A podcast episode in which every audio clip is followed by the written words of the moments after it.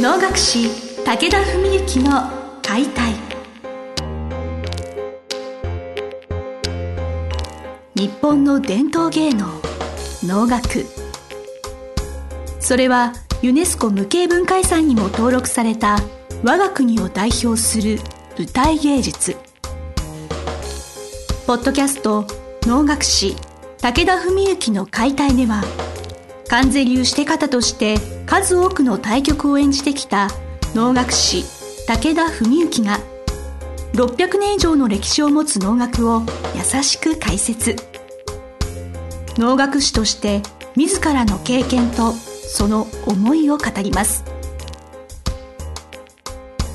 今週も始まりました。志を手紙にしたため皆さんの心へ届ける武田文幸の解体。司会進行の小菅圭一です。文幸先生、本日もよろしくお願いします。よろしくお願いします。今まだ寒い、実は雪が降っている時期に収録をしているんですけれど、もうすぐ春で、まあはい、皆さんその新入生とか新入社員とか若い子たちが企業やら学校やら社会に羽ばたいていく時期になると思うんですね。で、皆さんよく耳にするのが、新入社員の教育とか若い子に対する指導をどうしたらいいのかわからないっていう声を結構耳にします。なるほど。で、文幸先生、國學院大学で若い学生さんをその能楽サークルでご指導されているということなので、若い子にその教育や指導するにあたって気にかけていることがございましたら、なんかお聞かせいただきたいと思います。そうですね、まああのまあ、一つ確実に言えることは、毎年新入生はだいたい入ってくるわけなんですけども、そういう中でやっぱり僕も年齢を重ねるし、それから学生さんたちも時代世代によってこう価値観がやっぱり変わってくるわけですよね。育てられ方、それは親御さんもそうですし、学校教育、まあ、政治も含めいろんな価値観がやっぱりこう、例えばじゅっさい違えば結構違う、まあ、はたち違ったらかなり違うということになるわけであって、そこのところを、まあ、なるべく捕まえた上でものを言うようにしてあげるというかね、そこはすごい気にしてますね。まあ、つまり相手をちゃんと見てなるべくものを言うということですよね。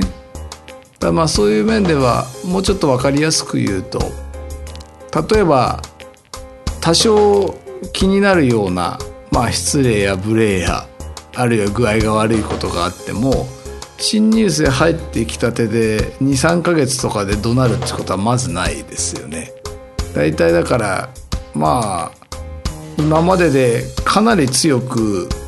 厳しい口調で叱るって言っても、どんなに早くても夏の合宿とか、まあ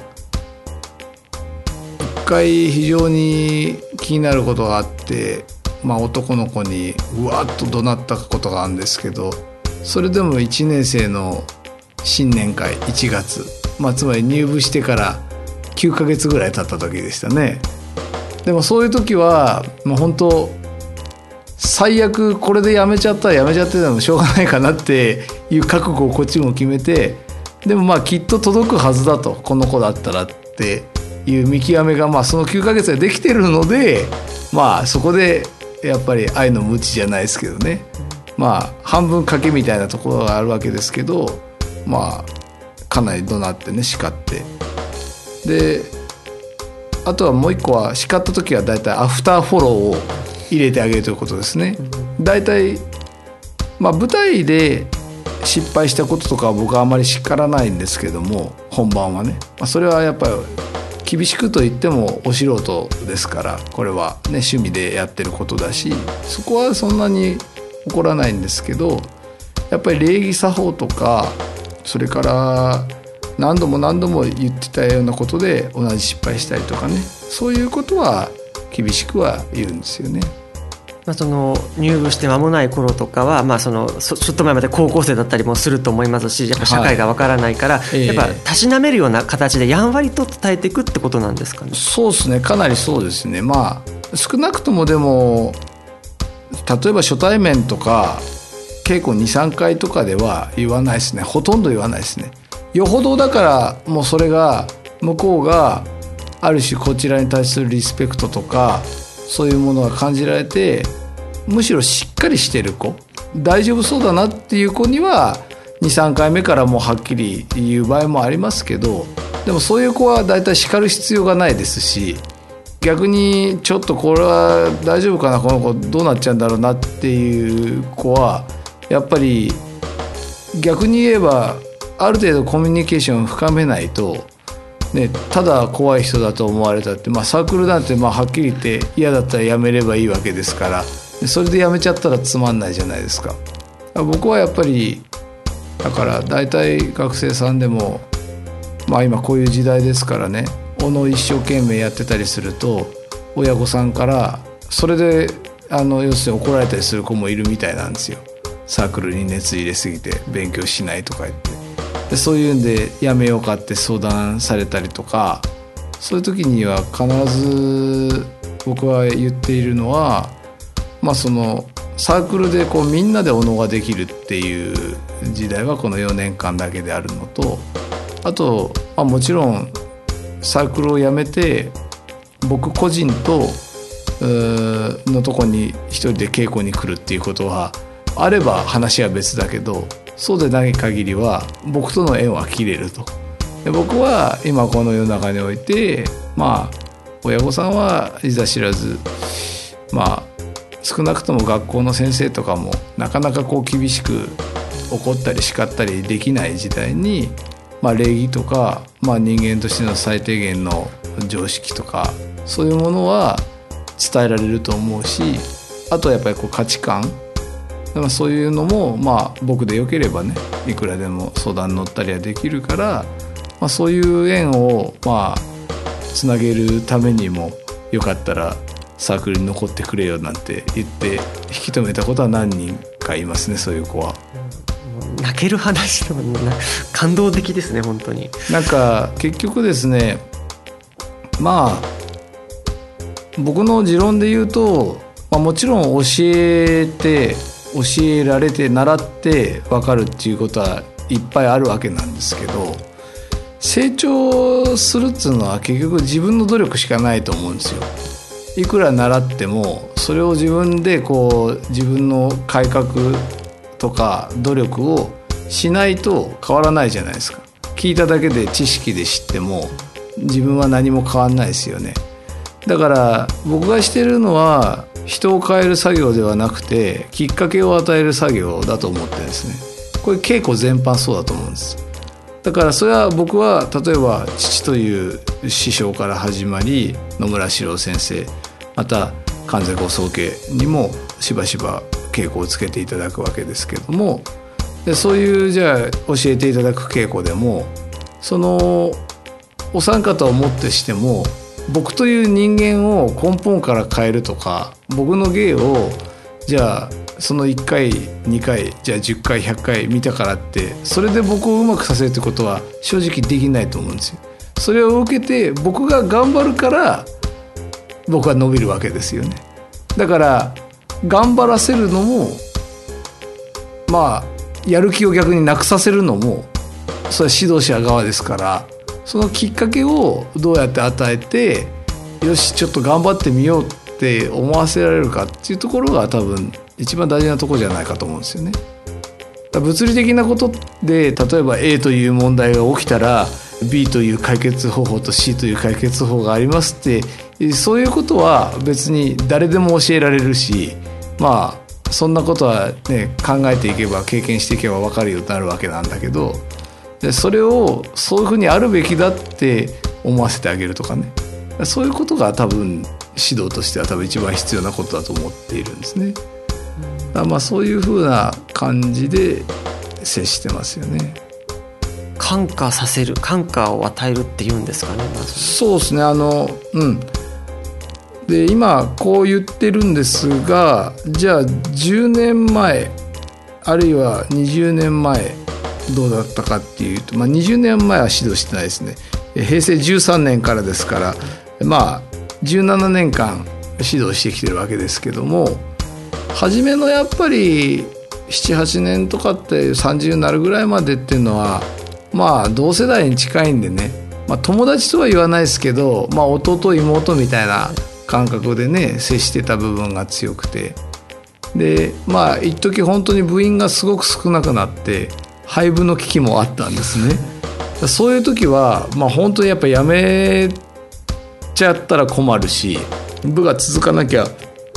やっぱり僕の責任っていうところも大きくなっちゃうから、稽古だけは厳しいけどそれ以外のところはかなり目つぶったりした時期もあるんです。で逆にさんじゅう代になってからのこのじゅうねんぐらいですかねは、不思議なことにそのやっぱり学生さんたちが僕を慕ってくれる度合いっていうのが、まあ、本当の意味ですごく増したように感じて、でそれはまあ僕自身の成長ももちろんあるんでしょうし、年齢的なこともあるでしょうし、そういう中でまああのある時期からやっぱり言うことはタイミングを見て言おうっていうふうには決めたんですね。それでそれ始めてみたら本当に特にこの ごろくねんですかねの子たちは厳しく言ってあげることで逆に目覚めるみたいな傾向が結構あって、